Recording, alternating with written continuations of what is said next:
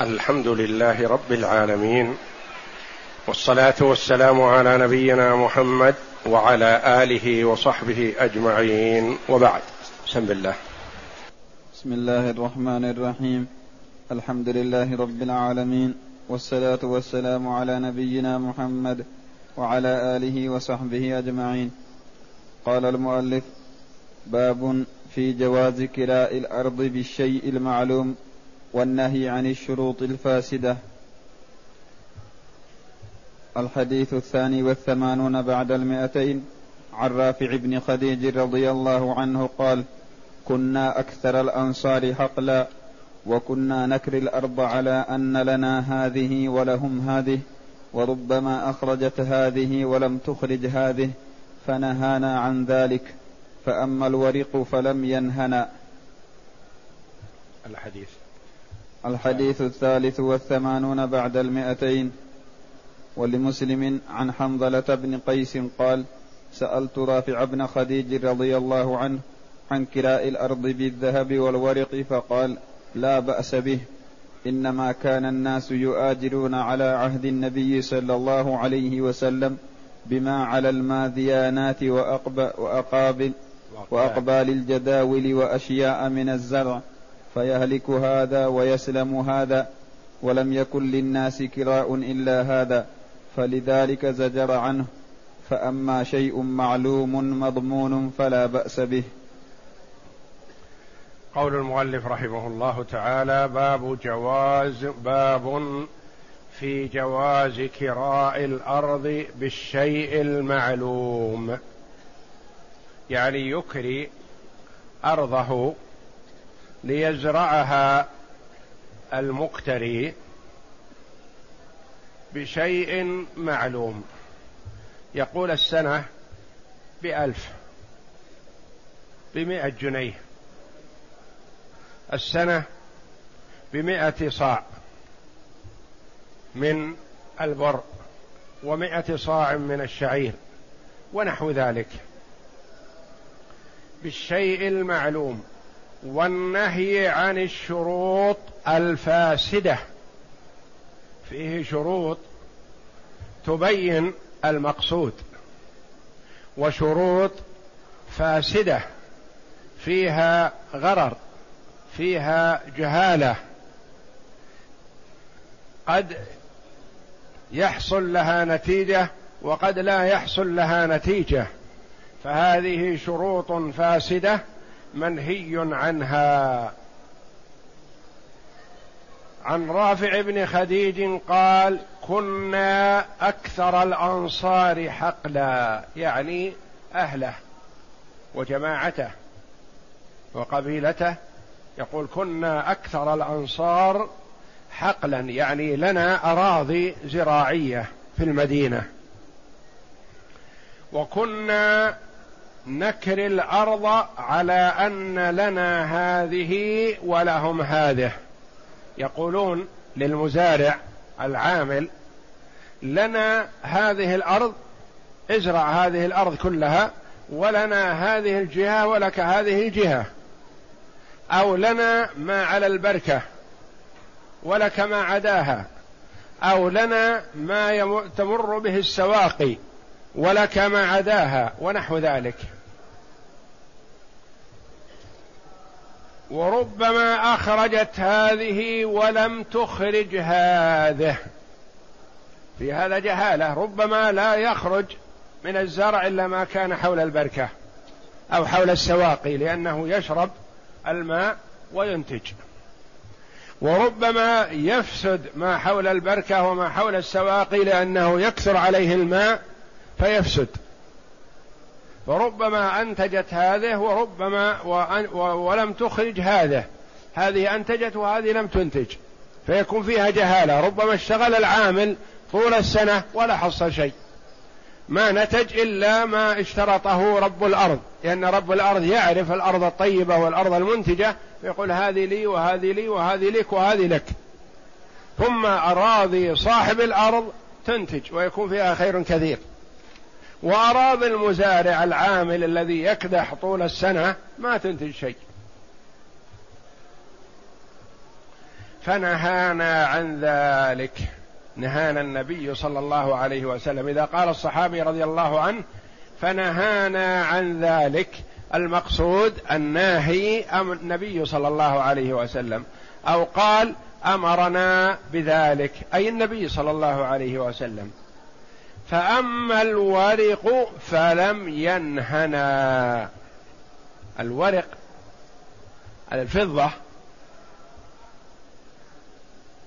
أو الذهب ونحو ذلك ما حصل نهي. يعني يجوز أن يكري أرضه هذه بألف أو بخمسة آلاف أو أقل أو أكثر ذهب أو فضة أو حسب ما يتفقون عليه. فأما الورق فلم ينهنا. يعني يجوز لنا أن نكري أن نكري الأرض بالورق الذي هو الورق إذا قيل الورق فالمراد به الفضة وإذا قيل العين فالمراد بها الذهب. يقول هذا الحديث الأول متفق عليه البخاري ومسلم.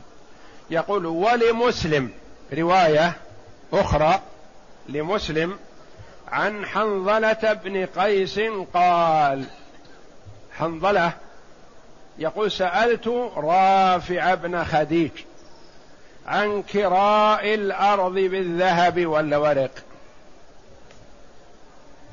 فقال لا بأس به يجوز أن تكري الأرض بالذهب أو بالورق الذي هو الفضة لا بأس بهذا.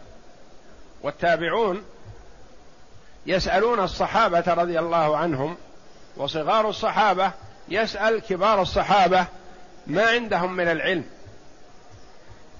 لأنه مثلا قد يأتيه شخص يرغب في استكراء أرضه بكذا وكذا ريال فيخشى أن هذا لا يجوز فيقع في الحرام.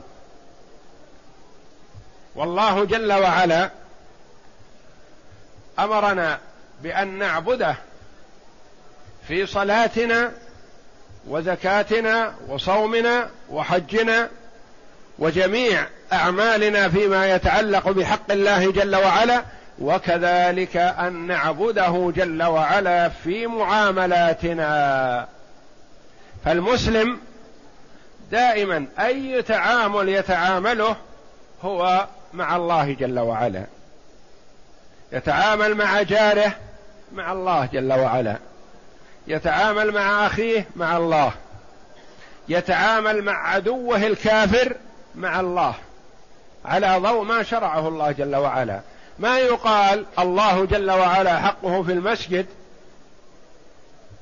والدكان والمتجر بع واشتر كيفما شئت؟ لا. المسلم متقيد بالتعامل مع الله جل وعلا في جميع ما يأتي ويذر.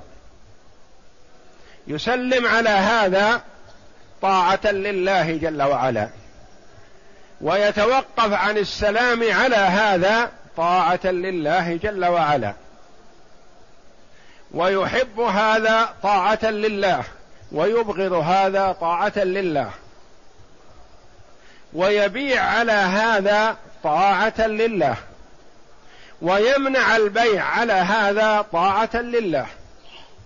لأنه إذا علم أن هذا الرجل يشتري التمر أو يشتري العنب أو يشتري الشعير ليجعله خمر فيحرم على المسلم أن يبيع عليه.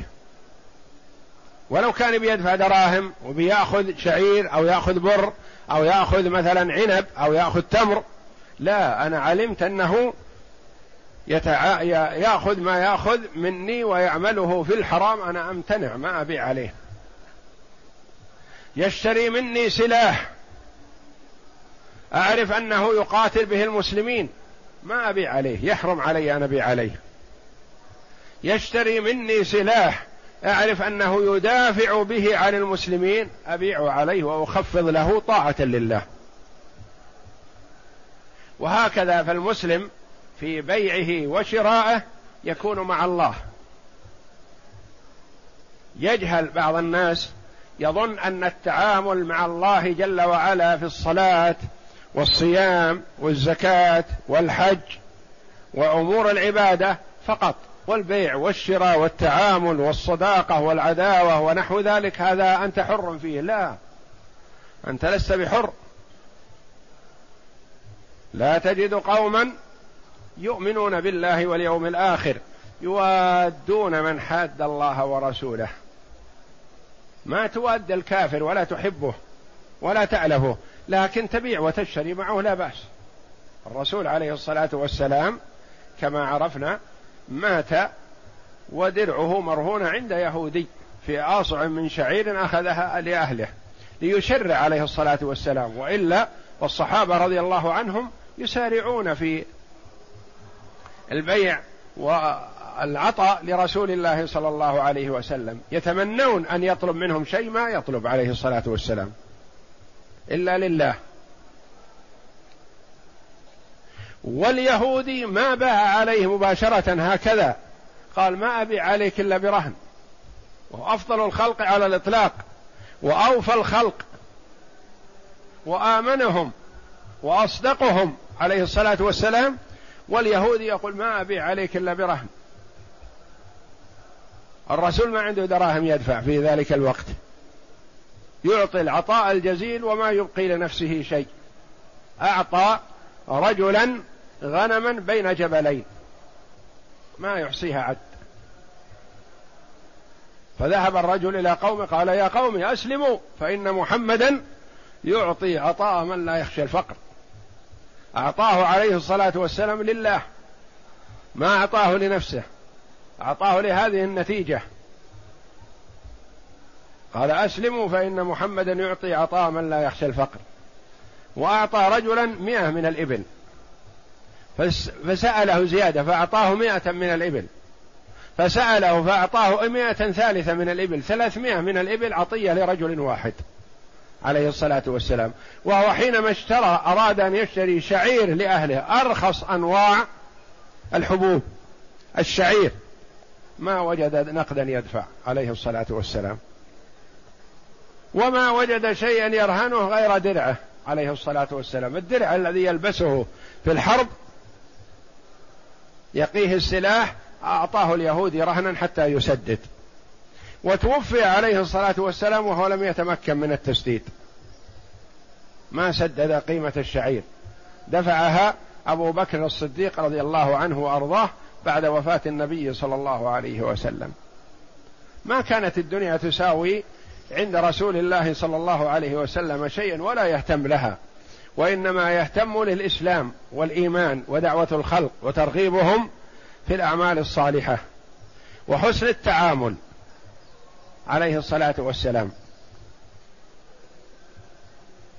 فاليهودي والنصراني والكافر ما تحبه ولا بأس أن تتعامل معه ببيع أو شراء وتصدق ولا تغشه ولا تخنه. فخيار الأمة يسأل بعضهم بعضا عما يشكل عليهم من أمور دينهم ولا يقول هذا العمل مربح.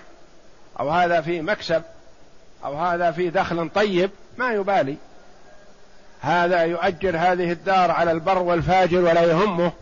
يعمل فيها الطاعة والصلاة وقيام الليل والصيام والصدقة أو يعمل فيها السكر والنكر والخمر والبلاء يجهل فما يبالي بين هذا ما يفرق بين هذا وهذا لا. المسلم يكون مع الله جل وعلا في معاملاته. وفي عمله وفي جميع شؤونه. سألت رافع بن خديج رافع صحابي رضي الله عنه عن كراء الأرض بالذهب والورق كأن عنده أرض وأتاه شخص يريد أن يشتريها بدراهم فقال اصبر حتى أسأل هل يحل لي هذا أو لا.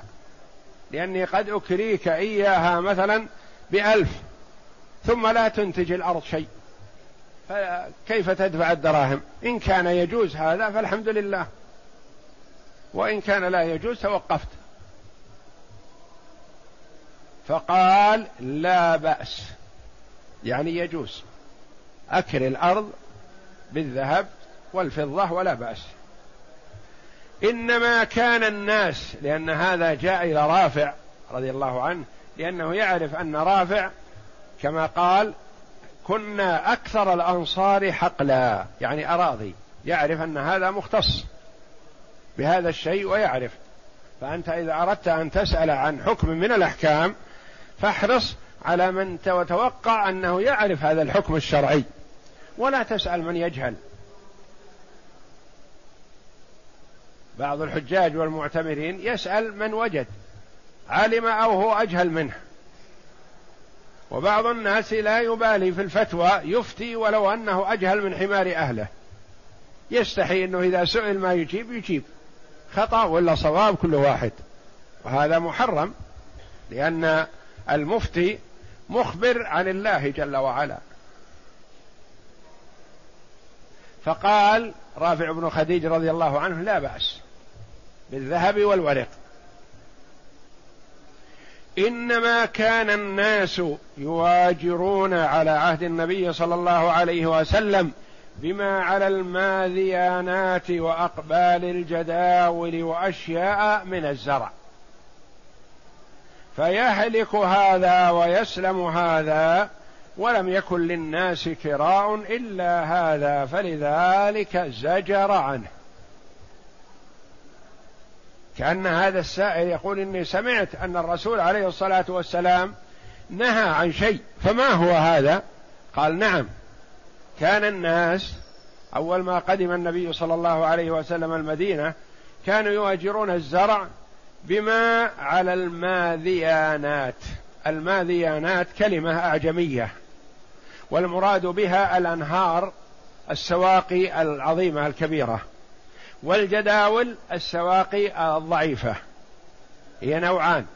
مثلا المزرعة يكون فيها سواقي أم تخرق الأرض طولا وعرضا. هذه تسمى الماذيانات.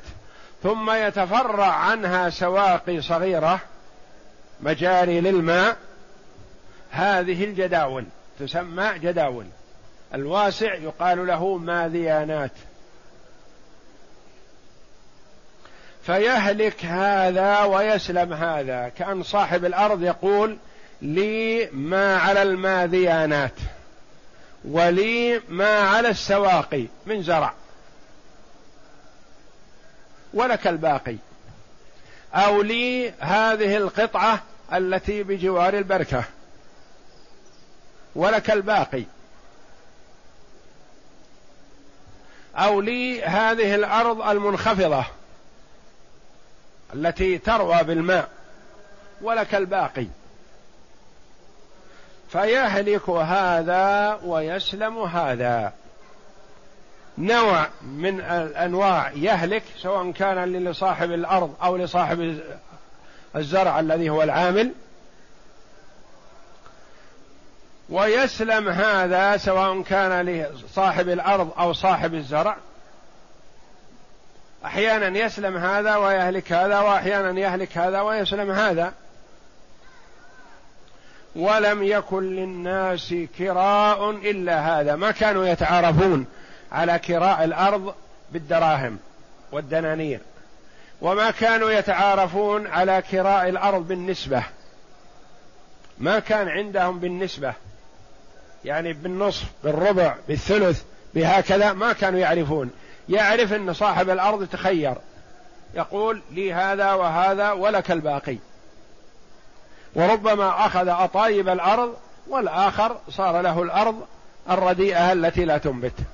ومسكين يعمل ويكدح ليل نهار فلا ينتج ينتج له شيء. يكون كأنه خادم لصاحب الأرض يعطيه الثمرة وهو بلا شيء. ولم يكن للناس كراء إلا هذا فلذلك زجر عنه. أشد من النهي. زجر. الزجر في الشيء الممنوع. فأما شيء معلوم مضمون فلا بأس. شيء معلوم مثلا أعطاه الأرض يزرعها السنة بألف ريال. السنة بألفين ريال وهكذا. لا بأس. لأن هذا كرى وهذا بيعمل ويترزق الله جل وعلا والله يعوضه. مثل ما يستأجر البيت ليسكنه يستأجر الأرض ليضعها مستودع ينتفع به فهو يريد أن ينتفع بهذه الأرض ويدفع أجرتها. وسواء كانت الأجرة دراهم فضة أو دنانير ذهب أو طعام مما تنتج الأرض أو من غير ما تنتج الأرض. الأرض مثلا يزرعها بر شعير ويقول له بمئة صاع من التمر مثلا أو بمئة صاع من الذرة. سواء كان هذا الطعام مما ينتج من الأرض أو لا ينتج من الأرض. أو كان بنسبة مما ينتج من الأرض كما تقدم في معاملة النبي صلى الله عليه وسلم مع يهود خيبر. لما استولى على النبي صلى الله عليه وسلم وأخذها منهم لخيانتهم وحاربهم النبي صلى الله عليه وسلم فاستولى على أرضهم وأبقاهم فيها يزرعونها ويستفيدون هم ويفيدون المسلمين ليتفرغ المسلمون للجهاد في سبيل الله. لأن أرض خيبر أرض طيبة ومثمرة. إن يقبل عليها المسلمون بالزراعة والإنتاج عطلوا الجهاد في سبيل الله. وإن أخذوها من اليهود وتركوها للشمس والهواء ما استفادوا شيء. فرع النبي صلى الله عليه وسلم بحكمته وتوفيق الله جل وعلا له وإلهامه أن يؤجرهم عليها. هم يعرفونها وينتجون. ولم يواجههم النبي صلى الله عليه وسلم بمبلغ من المال لأنهم أهل خيانة وغش يأخذون الأجرة ولا يعملون. قال بكذا بالنصف بالشطر. ما تنتج الأرض لكم نصفه ولنا نصفه. وكان عليه الصلاة والسلام إذا حان الوقت وقت الثمرة يرسل بعض الصحابة الخيار الذين يجيدون خرص الثمرة فيخرصونها ويطالبون اليهود بكذا. يقول نخلص هذا الحقل مثلا ألف مثلا وزنة أو كيلو أو نحو ذلك فلكم كذا ولنا كذا وهكذا. فأما شيء معلوم فلا بأس به. يقول الماذيانات الأنهار الكبار والجدول والجداول النهر الصغير يعني السواقي التي تجري معها الماء.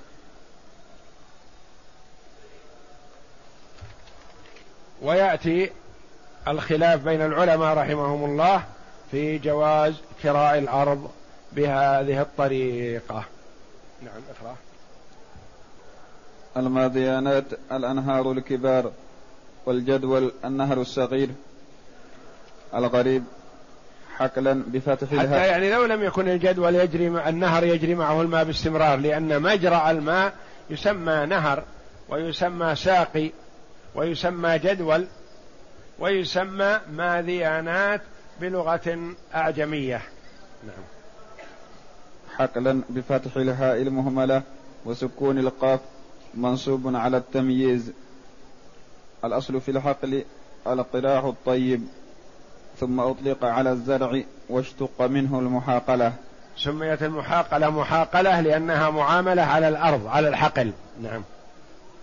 الماذيانات بدال معجمة مكسورة ثم ياء مثنات ثم ألف ونون ثم بعدها ألف أيضا. قال الخطابي هي من كلام العجم فصارت دخيلا في كلام العرب. في بعض الكلمات تكون عجمية واستعملت عند العرب بكثرة فاستمرت على ما كانت عليه عند العجم وتعارف عليها العرب. فيقال لها أعجمية أو يقال لها عجمية معربة إذا دخل عليها تعديل. نعم. أقبال الجداول بفتح الهاء فقاف فباء والأقبال الأوائل. يعني وجه الجدول وأوله والمكان الذي يتكاثر فيه الماء. نعم. والجداول جمع جدول وهو النهر الصغير. المعنى الإجمالي في هذين الحديثين بيان وتفصيل بيان وتفصيل لإجارة الأرض الصحيحة وإجارتها الفاسدة. إجارتها الصحيحة بما أخبر به رافع بن خديج رضي الله عنه والإجارة الفاسدة التي زجر عنها النبي صلى الله عليه وسلم وهي ما على الماذيانات أو أقبال الجداول أو على جهة منها ونحو ذلك. نعم. فقد ذكر رافع بن خديج رضي الله عنه أن أهله كانوا أكثر أهل المدينة مزارع وبساتين فكانوا يكارون الأرض كراء جاهليا ويعطون الأرض لتزرع على أن لهم جانبا من الزرع وللمز وللمزارع الجانب الآخر. فربما جاء هذا وطلف ذاك. وقد يجعلون لصاحب الأرض أطايب الزرع كالذي ينبت على الأنهار والجداول فيهلك هذا ويسلم ذاك أو بالعكس. فنهاهم النبي صلى الله عليه وسلم عن هذه المعاملة لما فيها من الغرر والجهالة والمخاطرة. فإنها لأن العامل قد يزرع طول السنة ولا يحصل على شيء. تكون الثمرة وأطايب الزرع في الأماكن الذي اختارها صاحب الأرض. والمزارع يعمل ليل نهار ما حصل على شيء. صارت أراضيه فاسدة. سيئة ما تنتج. لأن صاحب الأرض عارف الأرض التي تنتج والأرض التي لا تنتج. فالمزارع قد يغر. يقال كل الأرض هذه الشاسعة لك. وليس لنا إلا كذا وكذا. فيقول زين أعطيه شيء قليل والكثير لي. الكثير ما فيه ثمرة ما فيه نتيجة. نعم. فإنها باب من أبواب الميسر وهو محرم لا يجوز. فلا بد من العلم بالعوض كما لا بد من التساوي في المغنم والمغرم. التساوي في المغنم والمغرم. يعني في الربح يتساوون فيه. إذا حصل ثمرة عظيمة وكثيرة وبركة من الله جل وعلا تساوى فيها الاثنان. وإذا حصل خسارة وهلاك للزرع ونحو ذلك ما صارت على واحد منهم والثاني مستفيد. كلهم يتساوون فيها. نعم. فإن كانت بجزء منها فهي شركة مبناها العدل والتساوي في غنمها وغرمها. بجزء منها كما عامل النبي صلى الله عليه وسلم أهل خيبر. نعم. وإن كانت بعوض فهي إجارة لا بد فيها من العلم بالعوض. يعني ما تسمى مزارعة ما دامت أجار مثلا بألف أو أقل أو أكثر هذه ما يقال لها مزارعة وإنما يقال لها أجرة. نعم. وهي جائزة سواء أكانت بالذهب والفضة أم بالطعام مما يخرج من الأرض أو من جنسه أو من جنس آخر لأنها إيجار للأرض ولعموم الحديث فأما شيء معلوم مضمون فلا بأس به. ما يستفاد من الحديث؟ أولا جواز إجارة الأرض للزراعة وقد أجمع عليه العلماء في الجملة. قوله في الجملة رحمه الله يعني على أساس أنها على سبيل العموم وإلا في أشياء مستثنات أشياء ممنوعة محدودة. قال في الجملة وإذا قال وإذا كان شيء ما في استثناء إطلاقا يقال بالجملة يعني جميع أنواعه وأفراده. وإذا قيل في الجملة فمعناه أنه في شيء ممنوع لكن الأكثر مباح. نعم. ثانيا أنه لا بد أن تكون الأجرة معلومة فلا تصح بالمجهول. ما تصح بالمجهول؟ مثلا يقول تعطيني أرضك أزرعها وأطيب خاطرك إن شاء الله. إذا ظهرت الثمرة أعطيتك ما يرضيك. هذا ما يجوز ما يكفي. نعم. ثالثا عموم الحديث يفيد أنه لا بأس أن تكون الأجرة ذهبا أو فضة أو غيرهما حتى ولو كان من جنس ما أخرجته الأرض أو مما أخرجته بعينه. مما أخرجته بعينه يعني من نوع من اللي خارج من الأرض أو من غيرها مثلا. نعم. الرابع النهي عن إدخال شروط فاسدة فيها وذلك كاشتراط جانب معين من الزرع وتخصيص ما على الأنهار ونحوها لصاحب الأرض أو الزرع فهي مزارعة أو إجارة فاسدة لما فيها من الغرر والجهالة والظلم لأحد الجانبين يجب أن تكون مبنية على العدالة والمساواة. فأما فإما أن تكون بأجر معلوم للأرض وإما أن تكون مزارعة يتساويان فيها مغنما ومغرما. يعني بأحد أمرين إما أجرة معلومة وهو يشتغل لنفسه ويدفع الأجرة وإما بجزء مما يخرج منها قل أو كثر حسب ما يتفقان. نعم. لأنهم قد يتفقان مثلا على ثلاثة الأرباع لصاحب الأرض وربع للعامل. لأن الأرض طيبة والماء متوفر ونحو ذلك فيكون صاحب الأرض له الأكثر. أو يتفقان على أنها على الشطر كما عمل النبي صلى الله عليه وسلم أهل خيبر. أو يتفقان على أن للعامل ثلاثة أرباع ولصاحب الأرض الربع مثلا لأنها تحتاج إلى مجهود وتعب. وهكذا حسب ما يتفقان عليه بالنسبة. نعم. خامسا بهذا يعلم أن جميع أنواع الغرر والجهالات والمغالبات كلها محرمة باطلة فهي من القمار والميسر وفيهما ظلم أحد الطرفين. هذا يعلم من الدين بأنه ممنوع حتى لو تراضيا عليه. مثل الربا مثلا يتراضيان عليه ويحرم. كل شيء فيه جهالة أو فيه غرر أو فيه ظلم لأحد الجانبين أو فيه إجحاف بأحدهما فلا يجوز حتى لو رضي به لأن المرأة قد يكون في حاجة ومضطر لهذا الشيء فيوافق على اللي يطلب منه. والشرع إنما جاء بالعدل والقسط والمساواة بين الناس لإبعاد العداوة والبغضاء وجلب المحبة والمودة. لأن الرجل الذي يظلم صاحبه إذا كان الرجل واحد ضعيف عامل ضعيف ومذعن في كل ما يطلب منه مثلا فظلمه القوي أضمر في نفسه العداوة له والبغض وذاك نزعت من قلبه الرحمة والعياذ بالله. يتسلط على هذا ويجحف به لأنه مضطر. ويقول ما يجد غيري مثلا يبيع عليه ما يجد غيري يعطيه كذا. فيضره وهذا فيه ظلم. اولا فيه قسوة من الظالم وإيذاء لأخيه المسلم. ثانيا فيه مضرة للمظلوم وإضمار الكراهية والعداوة في نفسه لأخيه الآخر الذي ظلمه. لأن النفوس مجبولة في محبة من أحسن إليها وبغض من أساء إليها. نعم. اختلاف العلماء. ذهب عامة العلماء إلى جواز الإجارة بالذهب والفضة والعروض غير الطعوم. والعروض غير الطعوم. الطعوم محل خلاف كما تقدم لنا فيما سبق. يعني أنها أنهم أجازوا كراء الأرض بالدراهم أو بالذهب أو بالعروض مثلا.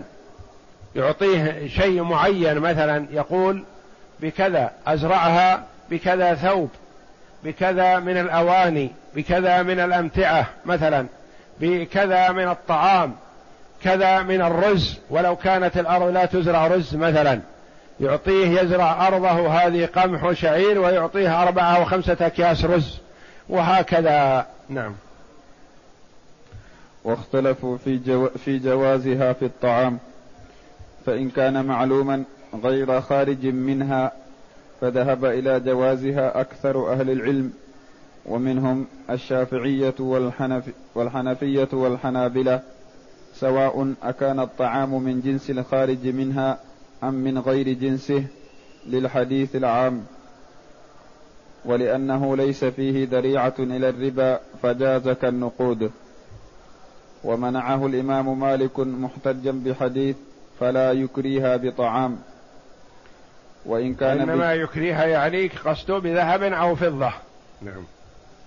وإن كان بجزء مما يخرج منها فلا يجوز عند الأئمة الثلاثة. عند الأئمة الثلاثة أبو حنيفة ومالك والشافعي. وأجازها الإمام أحمد رحمه الله وعليه العمل عند عامة المسلمين. لأنه نص حديث تعامل النبي صلى الله عليه وسلم مع أهل خيبر. وأخذ به فقهاء المحدثين وكثير من العلماء أما الأئمة الثلاثة وكثير من أتباعهم فلا يأخذون بهذا. نعم. وما نقل عن الإمام, عن الإمام أحمد في جوازها فمحمول على إرادته للمزارعة بلفظ الإجارة. يعني محمول الإمام أحمد رحمه الله أجاز إجارتها بالط... إجرتها بالطعام أو بالدراهم أو بالذهب أو بالفضة أو بالعروض أو بأي شيء قال إذا كانت بجزء مما يخرج منها فهي مزارعة وإذا كانت بغير ذلك فهي إجارة والإجارة جائزة. والله أعلم وصلى الله وسلم وبارك على عبد ورسول نبينا محمد وعلى آله وصحبه أجمعين.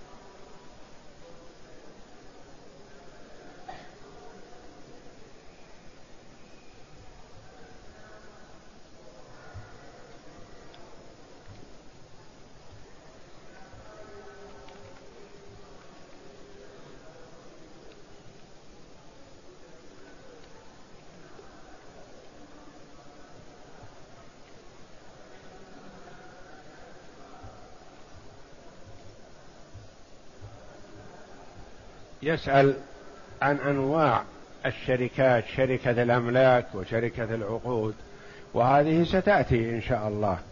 ولا ينبغي لطالب العلم أن يتعجل الشيء قبل أوانه خشية أن يعاقب بحرمانه فلا يحضر هذا.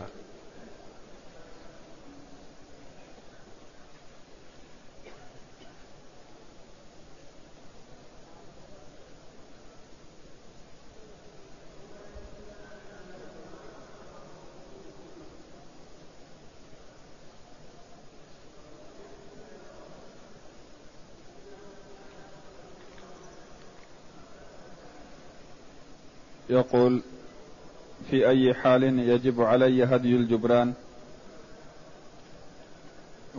ومتى يجب, يجب؟ هدي الجبران إذا قصر المرء في شيء ما. ترك واجب يجب عليه هدي جبران. فعل محظور يجب عليه هدي جبران. لا تترك واجبا ولا تفعل محظورا فلا يجب عليك هدي جبران. فرق بين هدي الجبران وهدي التمتع والقران.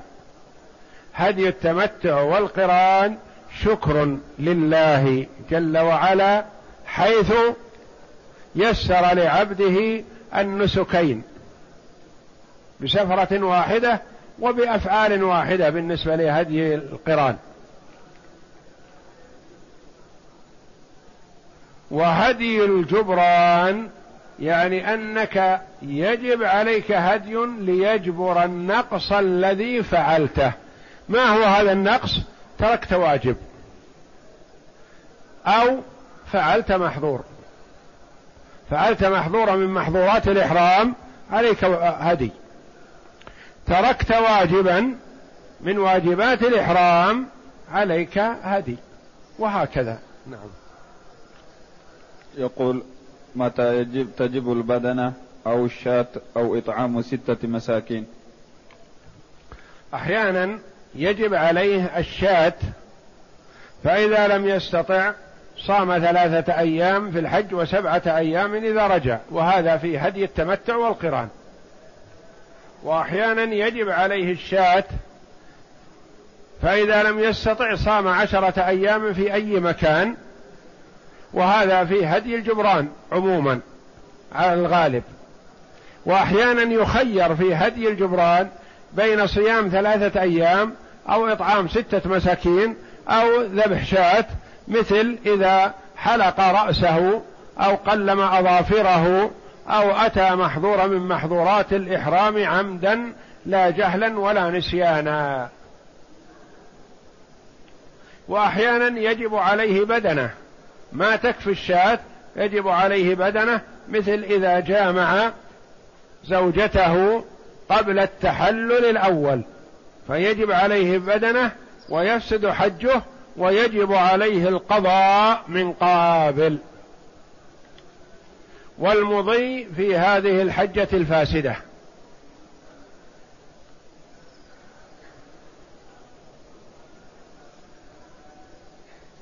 يقول ما حكم الصدقة على آل البيت إذا كانوا فقراء؟ وهل لهم شيء من ميزانية الدولة الإسلامية؟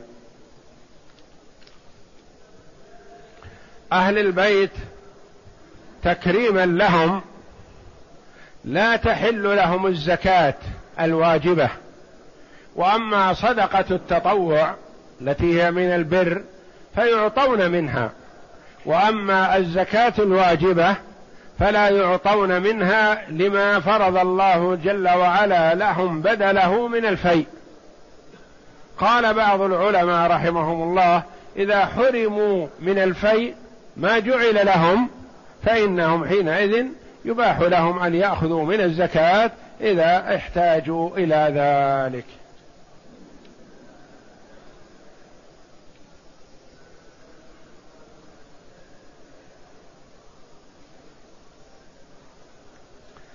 يقول سمعتك بالأمس تقول لو أن أحد المزارعين اتفق مع أحد الناس على أن يبيعه مئة صاع بسعر الصاع ثلاثة دراهم ويكون التسليم بعد الحصاد واتفق على ذلك. والسؤال كيف يباع معدوم؟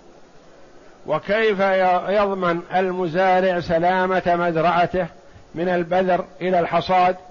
وقد استلم القيمة مقدما وضحوا لنا. أقول هذه المعاملة تسمى السلم. والسلم معمول به من زمن النبي صلى الله عليه وسلم بعدما بينه عليه الصلاة والسلام حينما قدم المدينة إلى يومنا هذا. والمبيع ليس شيئا معينا معدوما. ليس شيء معين وإنما المبيع في الذمة. فرق بين المبيع في الذمة هذا يسمى سلم والمبيع المعدوم بعينه هذا ما يجوز. إذا قال مثلا أبيعك ما تلده هذه الناقة بعد سنة أو بعد سنتين أو الولد الثاني لهذه الناقة حين فيها ولد ما هو بلك. وإنما الذي بعده بسنة أو سنتين يكون لك أبيعك أي هذا حرام ولا يجوز لأنه معدوم. ومنهي عنه.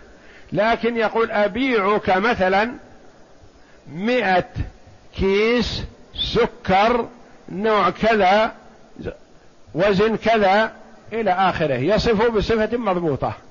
هذا في الذمة. والسكر يزرع في أقاصي الدنيا ويأتي. أبيعك مئة كرتون صابون صفة كذا نوع كذا إلى آخره. هذا في الذمة. باع شيئا في الذمة.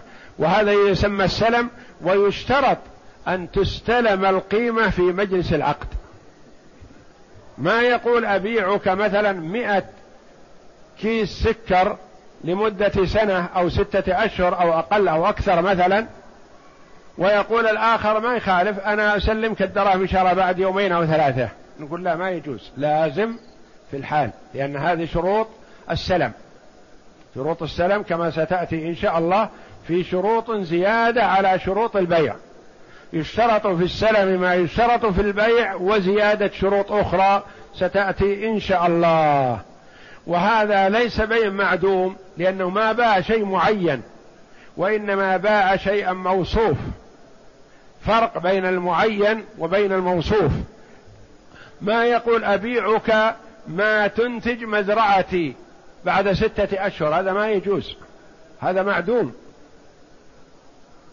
يقول أبيعك مئة صاع من القمح صفة كذا كذا إلى آخره سواء من هذه المزرعة أو من مزرعة أخرى أو من أقاصي الدنيا أو من أدناها كل واحد. لك عندي مئة صاع بهذه الصفة. لك عندي مثلا مئة كيس سكر بهذه الصفة. لك عندي مئة كيس رز بهذه الصفة مثلا. من أي جهة جاء؟ المهم أن يكون مضبوط موصوف بعد ستة أشهر بعد ثمانية أشهر وهكذا. وهذا من محاسن الشريعة الإسلامية وفيه تيسير للطرفين. مثلا شخص يريد أن يذهب ليستورد رز كثير. وما عنده دراهم تكفي. فباع على هذا مئة كيس في ذمته. وباع على هذا مئة كيس في ذمته. وهذا خمسين كيس في ذمته. واستلم الدراهم. على أن يسلمهم الرز بعد ستة أشهر. فجمع الدراهم وذهب واشترى. وجاء الرز في الوقت المحدد. وسلم كل شخص نصيبه. فهذا يسمى في الفقه الإسلامي السلم وله كتاب مخصوص في الفقه. يشترط فيه ما يشترط في شروط البيع وزيادة شروط السلم كما ستأتينا قريبا إن شاء الله بعد أيام قليلة إن شاء الله. فهو ما باع شيئا معدوم وإنما باع شيئا موصوفا في الذمة.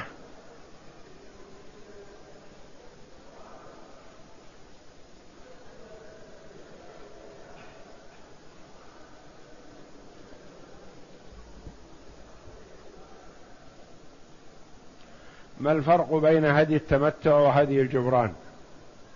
أليس صيام عشرة أيام ثلاثة هنا وسبعة إذا رجع؟ كلها سواء؟ لا يا أخي.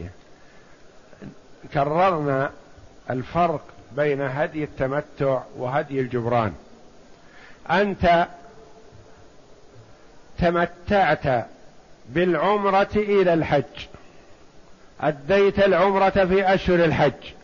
ثم تمتعت بما أباح الله لك من الطيب والجماع ولبس المخيط وغير ذلك مما أباح الله لك حال إحلالك وحرمه عليك حال إحرامك فأنت تمتعت به.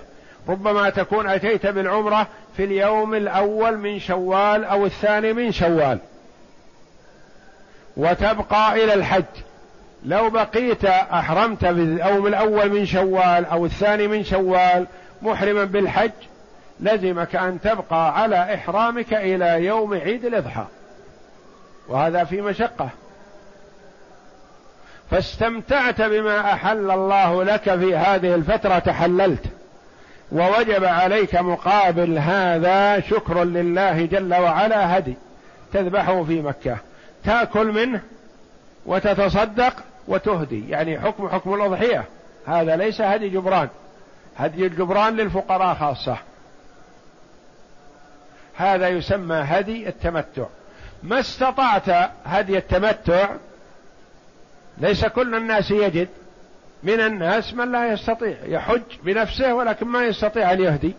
فالله جل وعلا جعل عليه بدل الهدي صيام ثلاثة أيام في الحج. وسبعة أيام إذا رجع إلى أهله.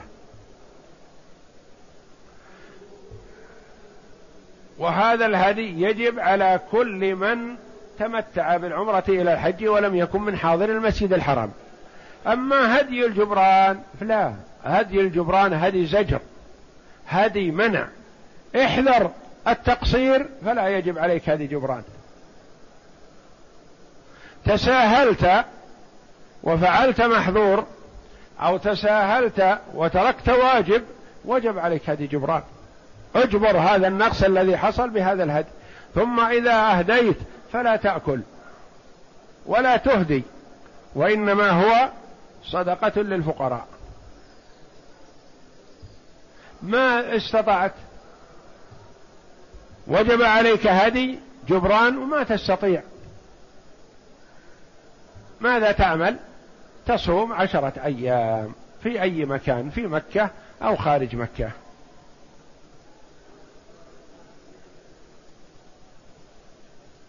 إذا لم يكن قادرا على الهدي ولا الصيام فما العمل؟ يكون في ذمته متى ما قدر يوفي بما على ذمته.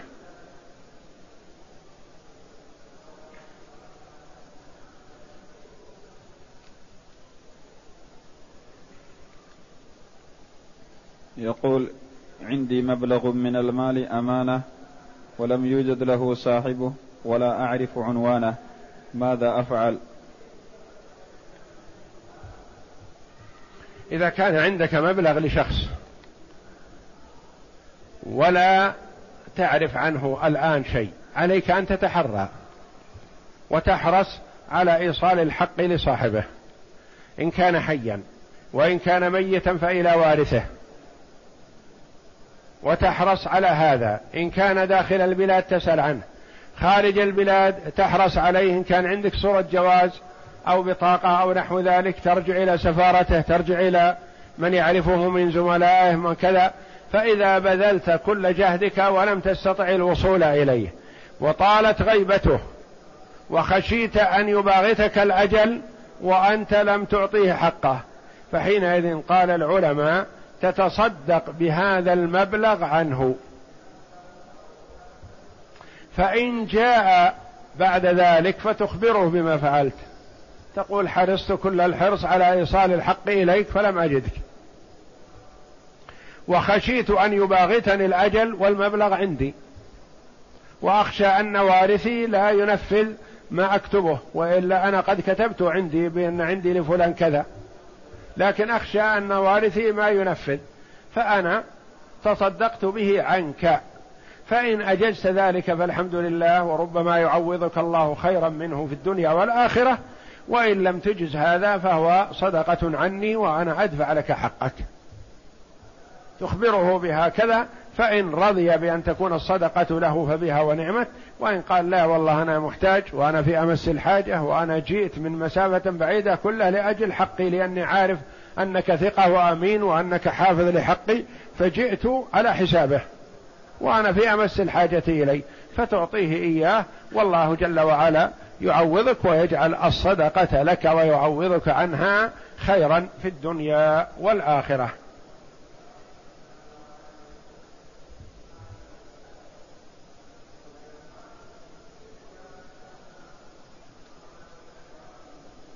يقول هالك عن زوجة وأخت شقيقة وأختان لأب ما نصيب كل هؤلاء. هلك هالك عن زوجة وأخت شقيقة وأختين لأب. الزوجة لها الربع لعدم وجود الفرع الوارث والأخت الشقيقة لها النصف لأنها مستكملة الشروط في أخذها النصف. والأختان لأب لهما السدس تكملة الثلثين بينهما. فالمسألة من اثني عشر. للزوجة ثلاثة من اثني عشر وللأخت الشقيقة النصف ستة من اثني عشر ويبقى ثلاثة ويبقى آه ثلاثة وستة تسعة يبقى ثلاثة الباقي وهو السدس تكملة الثلثين. يبقى اثنان للأخت لأختين لأب لهما السدس اثنان لكل واحدة واحد من اثني عشر ويبقى واحد لأولى رجل ذكر لأن الأخوات هذه لا تكون عصبة.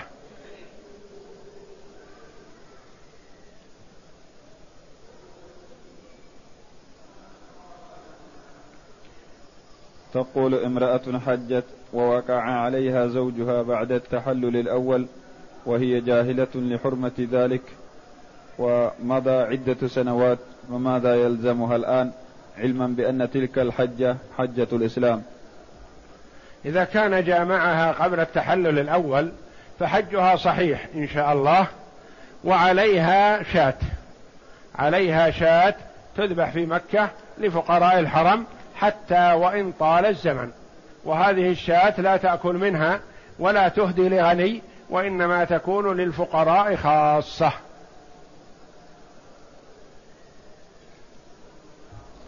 يقول عندنا في بلادنا يكاد الأمن ينعدم في جميع البلاد بسبب الهجوم والتعدي فهل يجوز شراء السلاح للدفاع عن النفس؟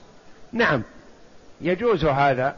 المرء يجوز أن إذا خاف على نفسه أو على محارمه أو على ماله أن يشتري السلاح للدفاع به عن نفسه.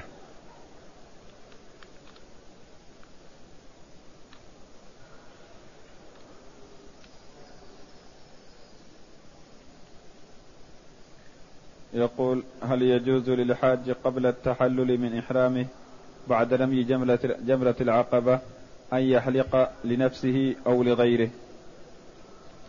يجوز للمرء أن يتحلل يحلق لنفسه أو يحلق لغيره وهو محرم. يجوز له ذلك ولا حرج لأن هذا تحلل. مثل ما يتحلل بخلع ملابس الإحرام ولبس ملابسه العادية فهو يتحلل بالحلق له أن يحلق لنفسه وله أن يحلق لغيره.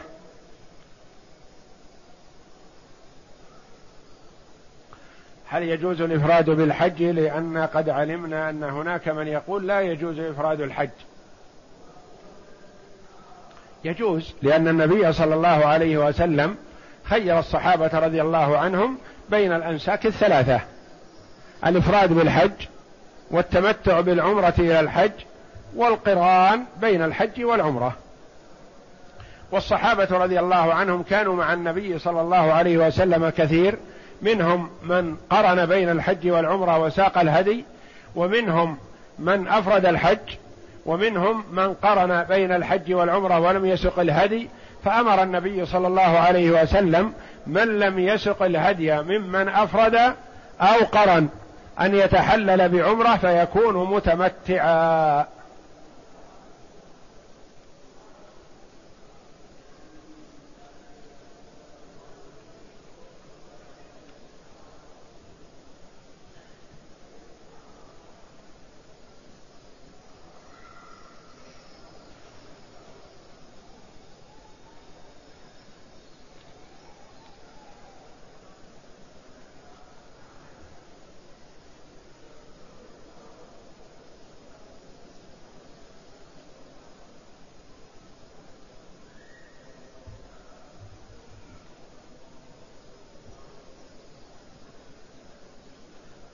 يقول هل صداق المرأة إذا كان دينا وطلقها الزوج يجب عليه قضاؤه؟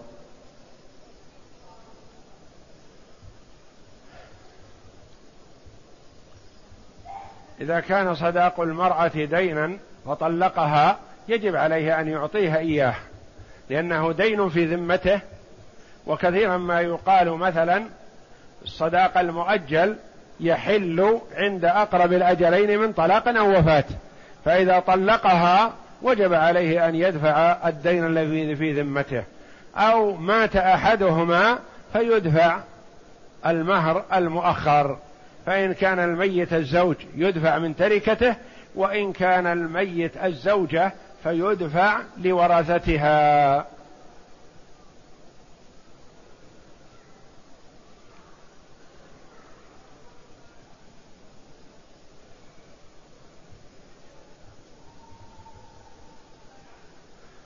يقول عملت عمرة في رمضان وموجود في مكة إن شاء الله حتى الحج. وماذا أعمل؟ عمرتي للوالد وهل علي هدي. إذا كانت عمرتك في رمضان وأنت مقيم في مكة فليس عليك هدي في هذه الحال وتحرم بالحج إن شاء الله في اليوم الثامن من ذي الحجة وتؤدي الحج. وسواء كانت العمرة لك والحج للوالد أو العمرة للوالد والحج لك لا خلاف ولا إشكال. المهم أن لا تحج ولا تعتمر عن غيرك وأنت لم تحج وتعتمر عن نفسك. فإن كنت اعتمرت عن نفسك أولا فتعتمر عن من شئت أو حجدت عن نفسك فتحج عن من شئت. وإذا كنت لم تحج عن نفسك فلا يجوز أن تحج عن الوالد قبل أن تحج عن نفسك.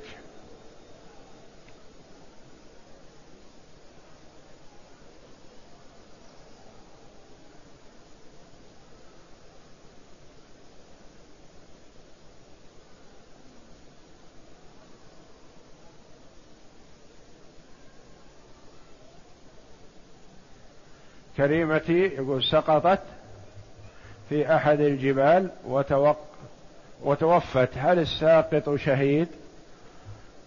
يرجى لها خير إن شاء الله.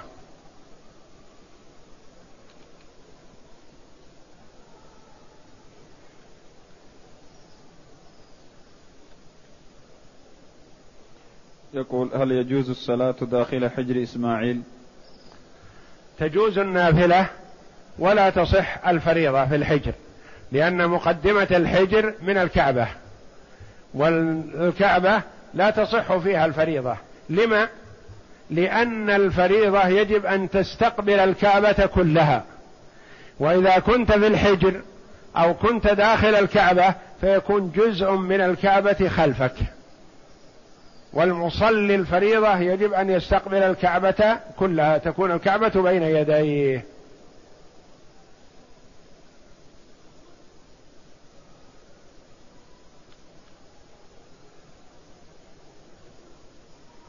هل الاطباع والرمل يسن عند أول طواف لأول عمرة؟ لا يسن في أول طواف لكل عمرة مو لأول عمرة. أنت مثلا اعتمرت العام والسنة والجاية وقبل كذا إلى آخره كل ما دخلت مكة أول ما تدخل مكة يسن لك الاطباع والرمل. وليس لأول عمرة وإنما هو لأول طواف تدخل به إلى مكة.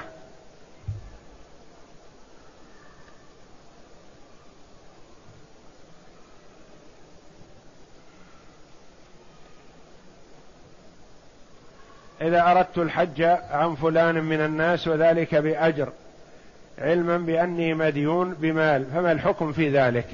نعم إذا حججت عن غيرك لك أن تحج عن غيرك ولك أن تأخذ تكاليف الحج لكن عليك أن تخلص النية بأنه رغبة في الحج ورغبة في الأجر والمال تبع. أما إذا كان قصدك المال فليس لك أجر و أجرك هو ما أخذته من مال فقط.